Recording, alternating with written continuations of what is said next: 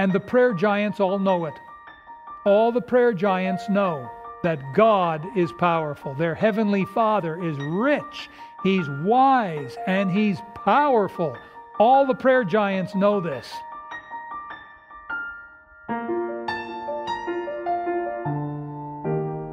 About a month ago, I preached a small series of messages on prayer entitled Praying with the Giants. How many remember that? Raise your hand. Okay, that's almost everyone. What I would like to do with you tonight is I would like to review all three of those messages in one sermon tonight. Now, you can always go back and go online and watch each one. Each one was about 40 minutes. So let's see, 40 times 3, I'm not preaching that long. But I'm taking the highlights of all three and I'm combining them and bringing them to you tonight. Now, you might wonder, why review these sermons on prayer? You preached them once already. Isn't that enough? Well, I do believe um, that prayer is probably one of the most important subjects not the only subject, but certainly one of the most important subjects that we could um, review or deal with or study. In fact, it's my firm belief, get this, it's my firm belief that all through our Christian pilgrimage here on earth, we're going to be learning more and more about prayer. Um, the prayer giants themselves don't know all there is to know about prayer. They know a lot, and uh, let's, let's be honest, there are prayer giants uh, amongst God's family in the world today, scattered around in different countries around the world. And these godly men and women, saved, breathing heaven's air, these wonderful prayer warriors, they know more about prayer than we do. But how did they get that way?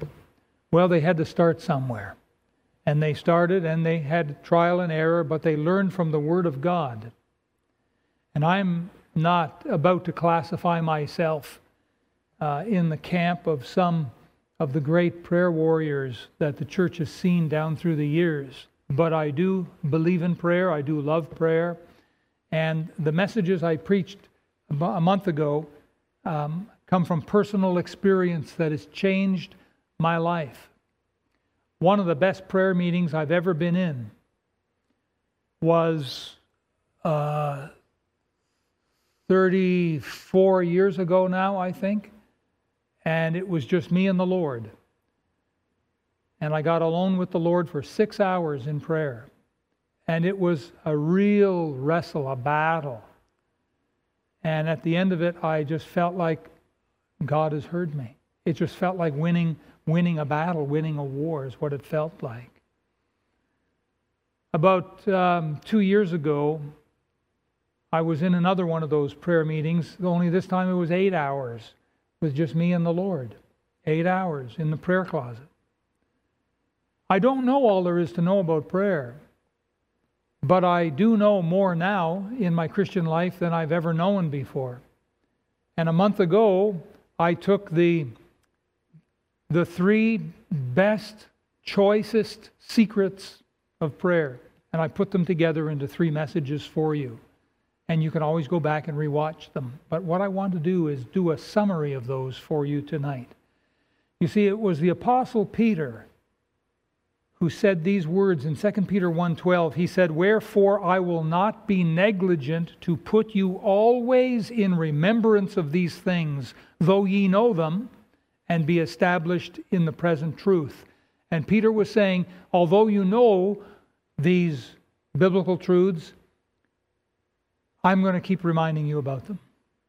There are some things in life that we just need to hear over and over. You, uh, you probably know some of them already. Prayer is one of them. And so let's bow our heads and close our eyes and pray and then let's get right into it. Heavenly Father, help us tonight.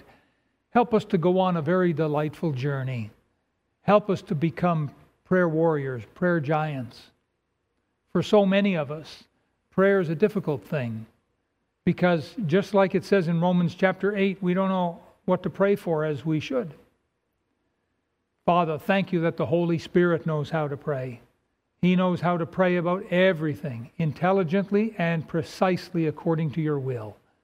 And so we humble ourselves and ask, Father, that you would have the Holy Spirit guide us into truth and strengthen us.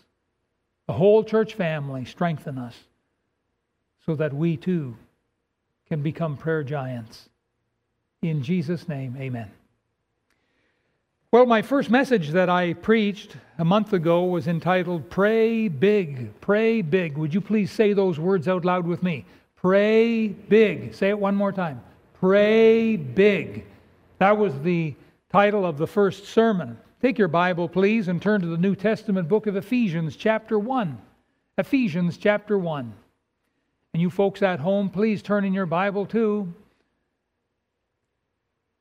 We're going to be looking at a, a couple of verses of Scripture tonight. I'm going to be needing your help to help me to read a couple of these. And we're going to start in Ephesians chapter 1 and verses 18 and 19. And I'd like you to read them out loud. Keep your seats, but let's read these verses out loud because you see, Paul here is encouraging the Christians to learn to pray big. He's showing them how great and big God is. So let's read verses 18 and 19. Let's go. The eyes of your understanding being enlightened, that ye may know what is the hope of his calling, and what the riches of the glory of his inheritance in the saints, and what is the exceeding greatness of his power to usward who believe, according to the working of his mighty power. And so here, Paul is reminding the Christians that God is big. You know why we call him Almighty God? You know why? He's God, right? But the might refers to his power. And the all might says that he has all power. All power. There's no power he doesn't have. The world boasts itself of different types of power political power, financial power, military power, nuclear power. Hmm? These are nothing. These are pipsqueaks compared to God because God owns all power. Listen, on earth and in heaven. God has power we've never even heard of.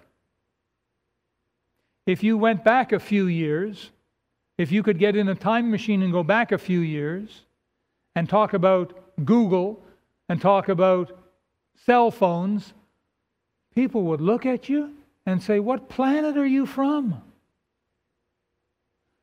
How about these uh, ion lithium batteries? Mmm.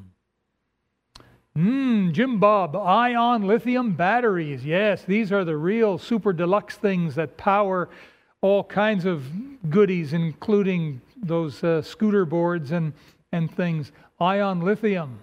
You go back a few years, no one ever heard of it. How many actually, uh, I'm just curious, how many actually have heard of ion lithium batteries? Raise your hand. There's not many hands going up. Okay, well, uh, welcome to the tw- year 2021. uh, there's things happening that we, we just didn't know about a few years ago A few years ago talk about COVID 19. What? Oh, yeah, it's going to happen. And the whole world is going to get COVID 19. And they'd look at us and say, Yeah, right. What have you been smoking? Look what happened.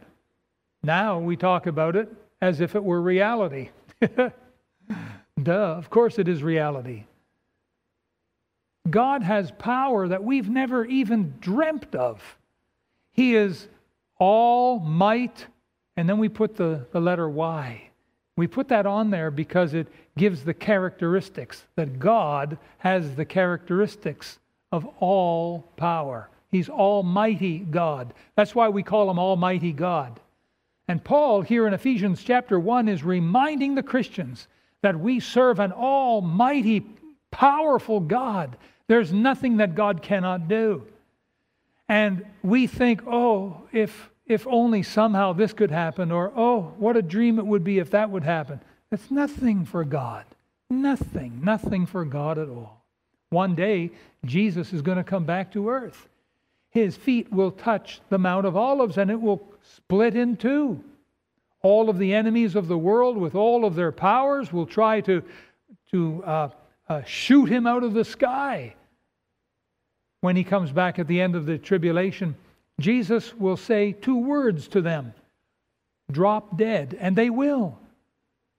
The sword that proceeds from his mouth will slay all of the, the ungodly, the wicked, the enemies. They'll die. They'll just pluck, over they'll go. And for months and months, the fowls of the air, the vultures and so on, will feast on their flesh. And for months and months, there'll be a lot of um, um, funeral business going on, dealing with all that. But Jesus will change the world. The world is in such pandemonium these days. All over the world, we've got extremes in heat and fire and flood. It's happening worldwide. We used to hear about happening over here and over there, but it's now everywhere. And diseases and economic insanity and wars and rumors of wars.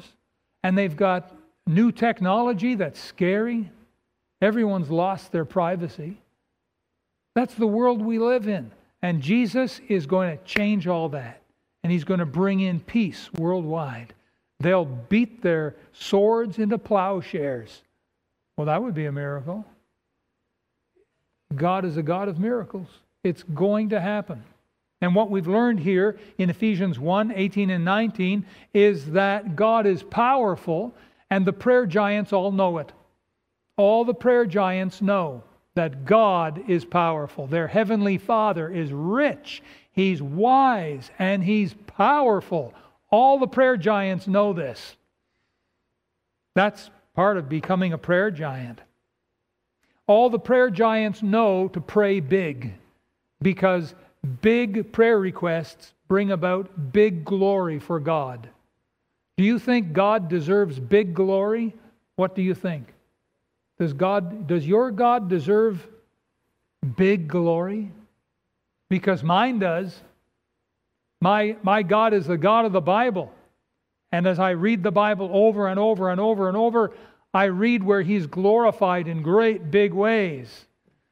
I want my life to help glorify Him. When God had Noah build an ark, that was a big thing. When He sent a flood, that was so big it was worldwide.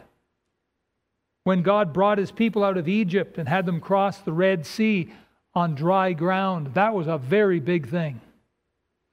When He gave them the promised land, that was an extremely big thing. When God brought the, down the walls of Jericho, that was a big thing when he made the sun stand still so Israel could win a war. That was an unbelievably big thing. When he did uh, miracles through Elijah and Elisha, that was very, very big indeed. When Jesus opened the eyes of the blind and the ears of the deaf and raised the dead, I mean, can you get much bigger? Those are big things. Big, big things when Jesus told his disciples to go into all the world and preach the gospel. That is a big thing. Did you know that Jesus has told Grace Baptist Church to go into all the world and preach the gospel? Did you know that? How is Grace Baptist Church going to do that? Well, it's going to be God's mighty power. And a hundred missionaries. That helps too. Now, a hundred missionaries is not enough for eight billion people, but it's a good start. You know, it's better than no missionaries. How about that? Would you agree with that? We can do a lot more with 100 missionaries than we can with zero missionaries. Would you agree to that? And you know something? We're hearing reports of people getting saved. We just saw a little video there, the Rhymers in Liberia, and I'm just squirming in my seat, pray, praising the Lord. Man, that's great. They're handing out gospel tracts and, and gospel literature, and people are taking them, and his phone is ringing off the hook. And I'm thinking, Lord, when, when will our phone ring off the hook? We've handed out 18,000 gospel literatures this year alone, so far. I think we're going to break 20,000. What do you think? Going to break 20,000? Yeah, it's funny now, isn't it? At the beginning of the year, 20,000. Ooh, let's not get our hopes too high. Well, look what God is doing. You say, well, where are the, the people getting saved? Well, that's where we have to trust the Lord. We sow the seed, we water it with our prayers and our tears, but the Bible is very specific. God gives the increase. There are some mission fields where it just seems the people are ready. In Liberia, they've come through years of war and hardship. We haven't done that here, have we? You know, we've come through a lot of, uh, of plenty and material wealth, and maybe this is what's holding back people from getting saved. I don't know. But I do know God's still in control. And I do know that God is not willing that any should perish. And I know that God's command to our church is to go into all the world, starting right here in our Jerusalem, Surrey. You know, I'm asking God for 10% of Surrey to be saved. You know that. I've made that public. 10% doesn't sound like much, but 10% of Surrey is 65,000 people. And if 65,000 people got saved this Sunday, where would we put them? All of the Bible believing churches in Surrey couldn't hold 65,000 people. We'd be meeting out in the fields. We'd need big speakers and microphones to try and teach them the things of God. And how long does it take to baptize 65,000 people? I think we'd run into the afternoon doing it. What do you think? Little humor there, by the way. Think big, pray big. We serve a big God. All through the Bible, we see prayer giants who prayed for big things for God, and we've seen the same thing down through the last 2,000 years of church history. It's always the same. Every one of us here tonight, and everyone watching online, every one of us ought to have a couple of things on our prayer list that are so big they're scary that are so big that it's humanly impossible to accomplish, and only the power of God can do it. If you have nothing like that on your prayer list, how about fixing that tonight? How about putting something down on paper on your prayer list that you're going to start praying for daily? At the end of the message, I'll give you a couple suggestions. Missionary Hudson Taylor was just a medical trainee in England. And he brought the gospel of Jesus Christ to China and saw tens and tens of thousands of people saved. And he is quoted as saying, You do not need a great faith, but you need faith in a great God. You see the difference? Missionary William Carey was just a shoe cobbler. That was as low on the rung you can get. He wasn't even a shoemaker, he was a shoe cobbler. These guys did repairs, cheap repairs. He took the gospel to India and he saw tens of thousands of souls saved. And he is quoted as saying these words expect great things from God, attempt great things for God. That's important. Evangelist D.L. Moody was just an uneducated boot and shoe salesman. And he preached throughout America and England and saw one million souls come to know Christ. And he is quoted as saying, God doesn't expect the impossible from us, He wants us to expect the impossible from Him. You see the difference? It was missionary George Mueller who was a thief and a liar as a youngster who got saved, and God called him to Bristol, England as a missionary, and he started reaching poor orphans on the streets with the gospel. He soon began building homes for them all by faith until finally he was housing and feeding and schooling 10,000 orphans at a time. He did it all through faith and prayer. He never made his needs known to anyone else but God and God kept miraculously bringing it in. It's estimated that in today's dollars, George Mueller handled something like $500 million of money that God brought in. And he is quoted as saying, faith does not operate in the realm of the possible. There is no glory for God in that which is humanly possible. Faith begins where man's power ends. And I'm telling you, one of the greatest lessons that I've learned is pray big. Pray outside your realm of possibility. Pray outside your strength. Pray outside of your finances. Pray outside of your wisdom. Pray outside of all of your connections and your influence. Pray that something so big would happen that it's scary. It's scary big. That's the kind of big thing you want to be praying for. Take your Bible, please, and turn to John chapter 15. John chapter 15. Gospel of John, chapter 15. I want you to see verses 7 and 8, and I want you to read it out loud. You folks at home, read out loud too, would you please? John 15, verses 7 and 8. Are we ready? Let's begin reading. If ye abide in me, and my words abide in you, ye shall ask what ye will, and it shall be done unto you. Herein is my Father glorified, that ye bear much fruit. So shall ye be my disciples. Ho, ho, ho. I love it when God writes us a blank check. Don't you? That's what we've got here. The charismatics have taken the word prosperity, which is a good Bible word, and they've turned it around. They've put a, a sensual, a worldly twist on it. And that's why we refer to it as the prosperity gospel, because they're not really preaching a true gospel. They're preaching a get rich quick for me kind of religion. And that stuff stinks. That's horrible. And yet, the Bible does speak of prosperity the pro- we say, well, then what is it? The prosperity means that God prospers us as his servants to bring him forth much fruit. God prospers us so that we can glorify him. Jesus spoke of a, an earthly Lord going away, and God is three servants together and gave you know, a, a good sum of money to one, and a moderate sum, and a small sum to the third one. You remember this story, this parable? And so then the Lord went off. When he comes back, the first guy comes and says, Lord, you gave me 10 pounds. Here is your 10 plus another 10. I've made you this profit. Well done, thou good and faithful servant. Enter thou into the joy of thy Lord. And then the second one, Lord, you gave me five. Here's your five and five more. Well done, thou good and faithful servant. Enter thou into the joy of thy Lord. And then the third guy comes. Lord, you gave me one, here it is. I went and buried in the earth. I knew you're a hard guy to work for. You reap what you don't sow, and so there you go. Take what is thine. And Jesus said, Oh, you wicked servant.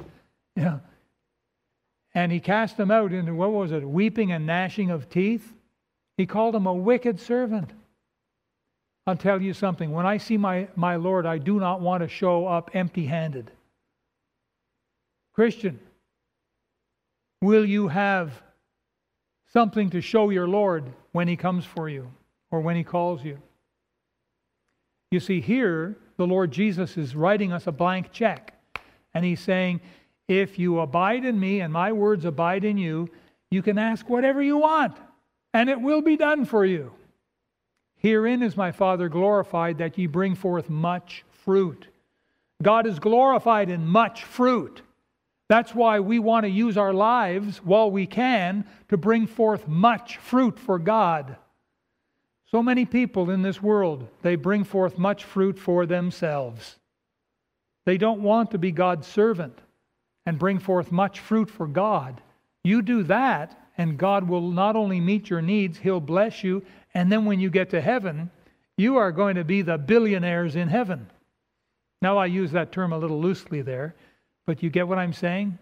If we will live our lives for the Lord and bring Him much fruit, He's going to look after us here on earth. He's going to give us extra blessings, but it's when we get home to heaven. Enter thou into the joy of thy Lord. And so we learn here that uh, Jesus is telling us in order to glorify God, we need to be bringing forth much fruit. How are we going to do that? We're going to do that by asking big. We're going to start with big. Here at Grace Baptist Church, we want to see God save 10% of Surrey, 65,000 people. Imagine if 65,000 people tried to come to Grace Baptist Church this, this Sunday. What kind of crowd would that look like? You've seen some of the crowds on TV of the Vaisakhi parade or something? You've seen that, haven't you? Have you seen some of these stadiums around the world where they hold soccer games and they can have 50,000? Have you ever seen pictures like that? You imagine people like that lined up at the door, want to come into church. Into a church that'll hold 250, I think. Huh? And we got 65,000 people waiting out there. You say, oh, that'll never happen. it won't as long as you don't think it will. We need to ask big because it brings glory to God. In Psalm 35 18, it says, I will give thee thanks in the great congregation. I will praise thee among much people. So the first two words, pray big. Say those words with me now. Pray big. Now, the second sermon was entitled Pray Believing. Say those two words with me. Pray believing. Say them once more. Pray believing. The first two words were what? Pray big. The second two words are pray believing. Good. Now, perhaps one of the most powerful prayer promises in the entire Bible was given to us in Mark chapter 11. Let's go there now. If you're in John, turn back a few pages. Mark chapter 11. And I want you to go to verse number 24. Uh, talk about a blank check it doesn't get simpler, easier. It doesn't, you, you, can't, you can't mess this up. Mark 11 24. Again, read it out loud with me, please, and you folks at home too. Let's all read out loud. Very important. Let's do it. Therefore, I say unto you, what things soever ye desire when ye pray, believe that ye receive them, and ye shall have them. Jesus was teaching his disciples the importance of simple, plain belief in the promises of God. And this is a promise of God. It requires faith. That's what we're talking about. Faith to believe the promises of God in order to see great things happen. We must approach it with faith. And that's why Paul wrote in Hebrews 11:6, "But without faith it is impossible to please him." That's why also he wrote in Romans 1:17, "The just shall live by faith." Faith is the key, folks. That's why we must do everything we can to increase our faith in the Word of God. We've been laboring on that for months now, that underlying theme. Lord, increase our faith. We've been working at that as a church staff. We've been putting together the Sunday and Wednesday services to help grow the faith of God's people so that we stagger not at the promises of God. I'm telling you, if Abraham were here tonight, he would not stagger at the promise of God in Mark 11 24. He'd yip and hallelujah and jump around and say, Hot dog, that's for me. He'd say, I believe it. I believe that God meant what he said. And I do too, by the way. You know, in Mark chapter 11, we have the Lord Jesus, starting in about verse 20, coming and seeing a fig tree with leaves that looked like it should have fruit. And so he was hungry, so he went toward the tree. And when he got there, all it had were leaves. There were no fruit. And that's when he cursed the fig tree. And then the next day, as they're coming by the same road, the disciples see the very same tree that's withered up from the, from the ground up. The thing looked like a, it's been baptized in prune juice or something. It's all, you know, wrinkly and, and gnarly and everything. And they comment to the Lord and they say, Lord, here's the tree that you cursed. And that's when Jesus starts teaching them about faith. They're right there by the Mount of Olives. And he says here, verse 23, well, 22, have faith in God. Verse 23, for verily I say unto you that whosoever shall say unto this mountain, Be thou removed and be thou cast into the sea, and shall not doubt in his heart, but shall believe that those things which he saith shall come to pass, he shall have whatsoever he saith. And then he gives us this promise Therefore I say unto you, what things soever ye desire, when ye pray, believe that ye receive them, and ye shall have them. That is one of the most powerful promises of prayer anywhere in the Word of God.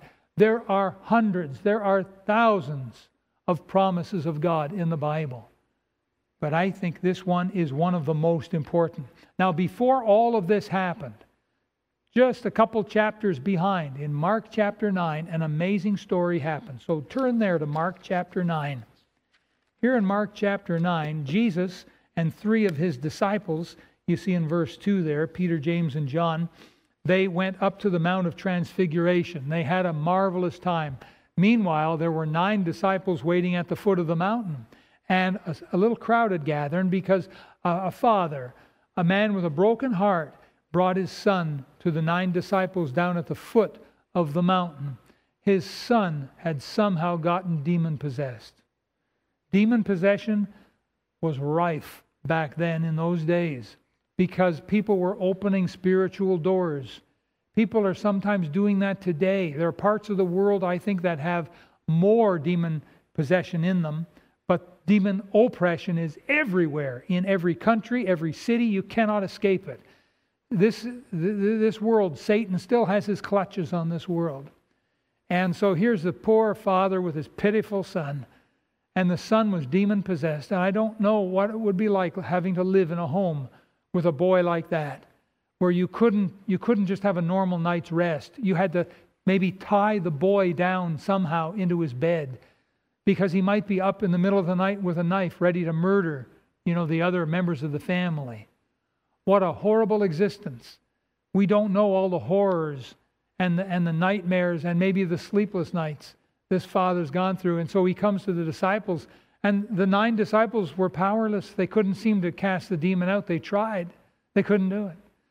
And that's when Jesus shows up. He comes down the side of the mount with Peter, James, and John. He says, What's going on? And the Father comes to Jesus and so we have this story here for us, and we'll pick it up in verse 17. One of the multitude answered and said, Master, I have brought unto thee my son, which hath a dumb spirit. And wheresoever he taketh him, he teareth him, and he foameth and gnasheth with his teeth, and pineth away. And I spake to thy disciples that they should cast him out, and they, they could not. And so Jesus says, O faithless generation, and then we pick it up in verse 22. Um, the Father speaking here, and oft times it hath cast him into the fire and into the waters to destroy him. So this was a horrible thing that the demon was doing to the boy. Then the Father continued, But if thou canst do anything, have compassion on us and help us. Now get your pencil ready. Underline this. But Jesus said unto him, underline these words, If thou canst believe, all things are possible to him that believeth. And straightway the father of the child cried out and said with tears, Lord, I believe, help thou mine unbelief.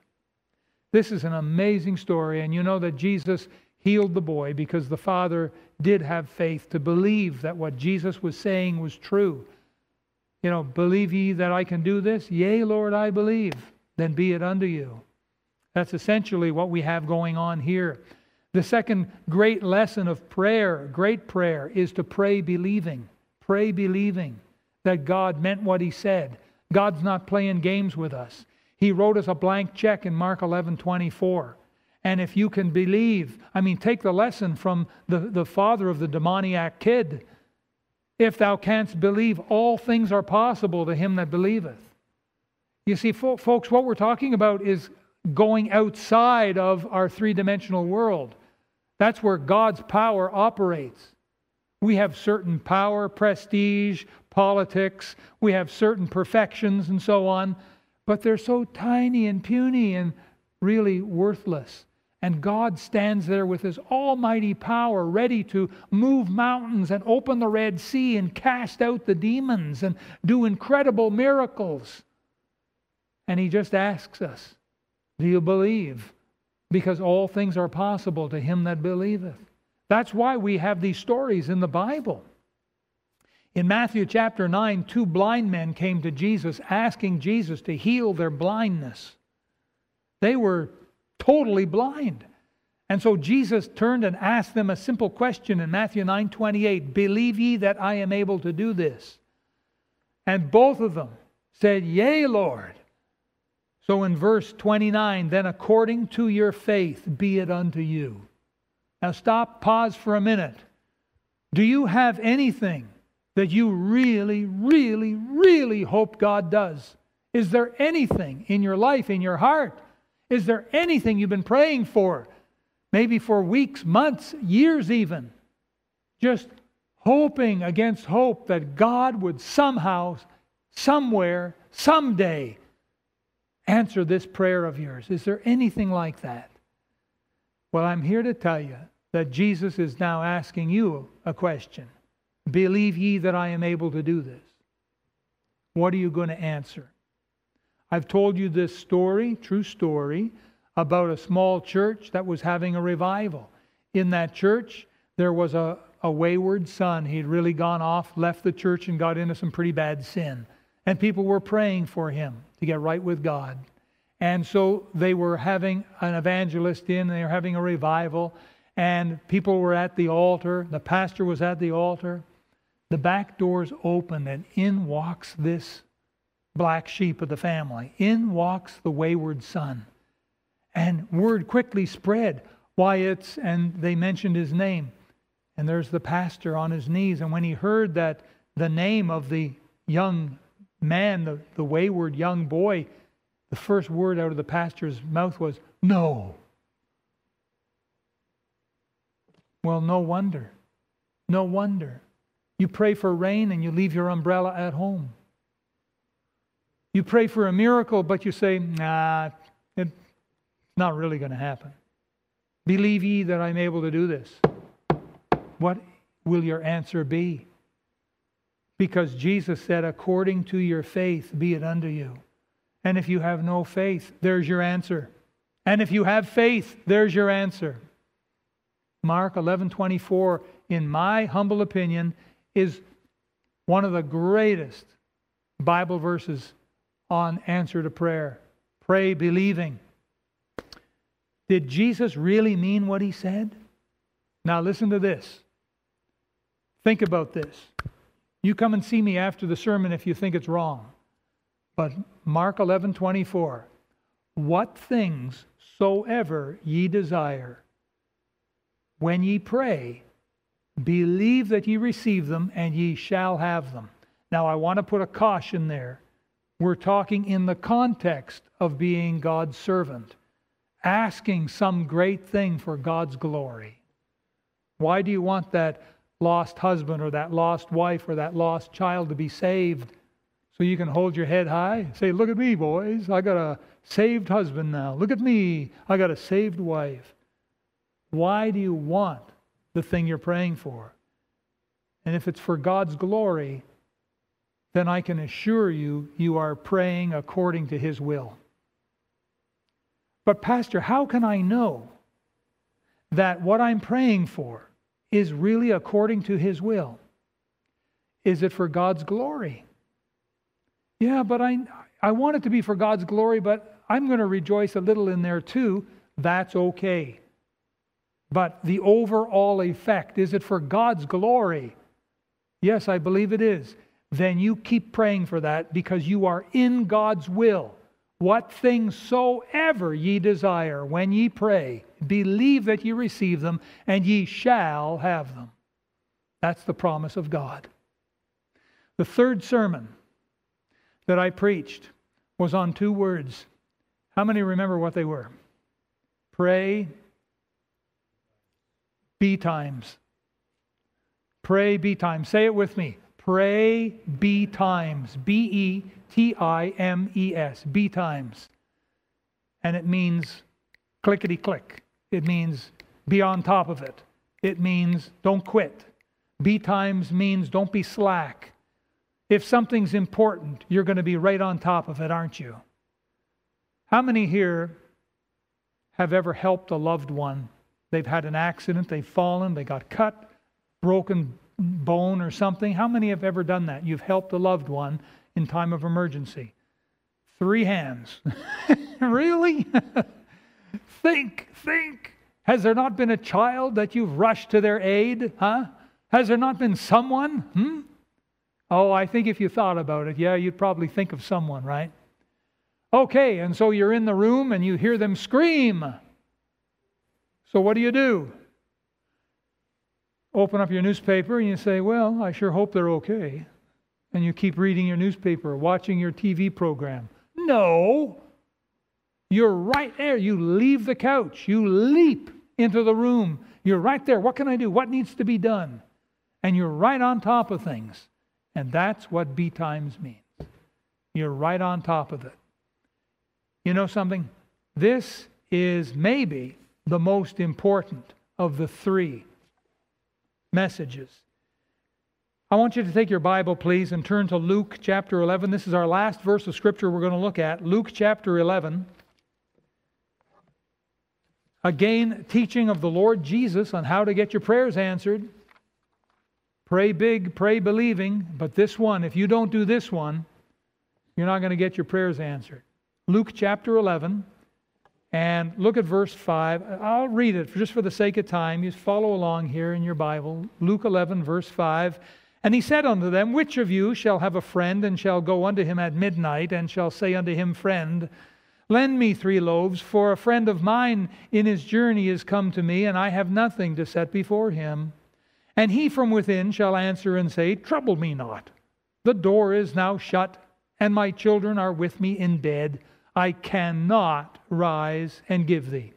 Now, verse 8 I say unto you, though he will not rise and give him because he is his friend, he won't do it because of relationship. Yet, because of his importunity, that's his persistence, because of his importunity, he will rise and give him as many as he needeth. Folks, this is the key, I think, is you don't quit, you don't stop. You're always on top, asking God for this great, miraculous, wonderful, big thing for his honor, for his glory, and you're believing his promise in Mark 11 24 and Luke 11 5 to 8. You're not quitting. You're not giving up. You're not going to lay down and roll over and play dead. You're going to keep asking and asking and seeking and knocking and knocking. Here in verses 5 and 6, this man had a legitimate request. It wasn't a foolish greed, it wasn't a vain thing. Verse 7, we see the resistance. Trouble me not. It's nighttime. The door's locked. I'm in bed with the kids. I cannot. Well, let me ask you. He said he could not, but could he really? Yes or no? Yes, he really could. It's just he didn't want to. I cannot. And God may tell you that. I cannot. Well, don't turn your back and lower your head and tuck your tail between your legs and walk home. Oh, well, don't do that. You're on an errand, a mission. You cannot turn away until you get what it is you're going for because you already know it's for God's glory and you want to bring forth much fruit. And so you got no reason to quit.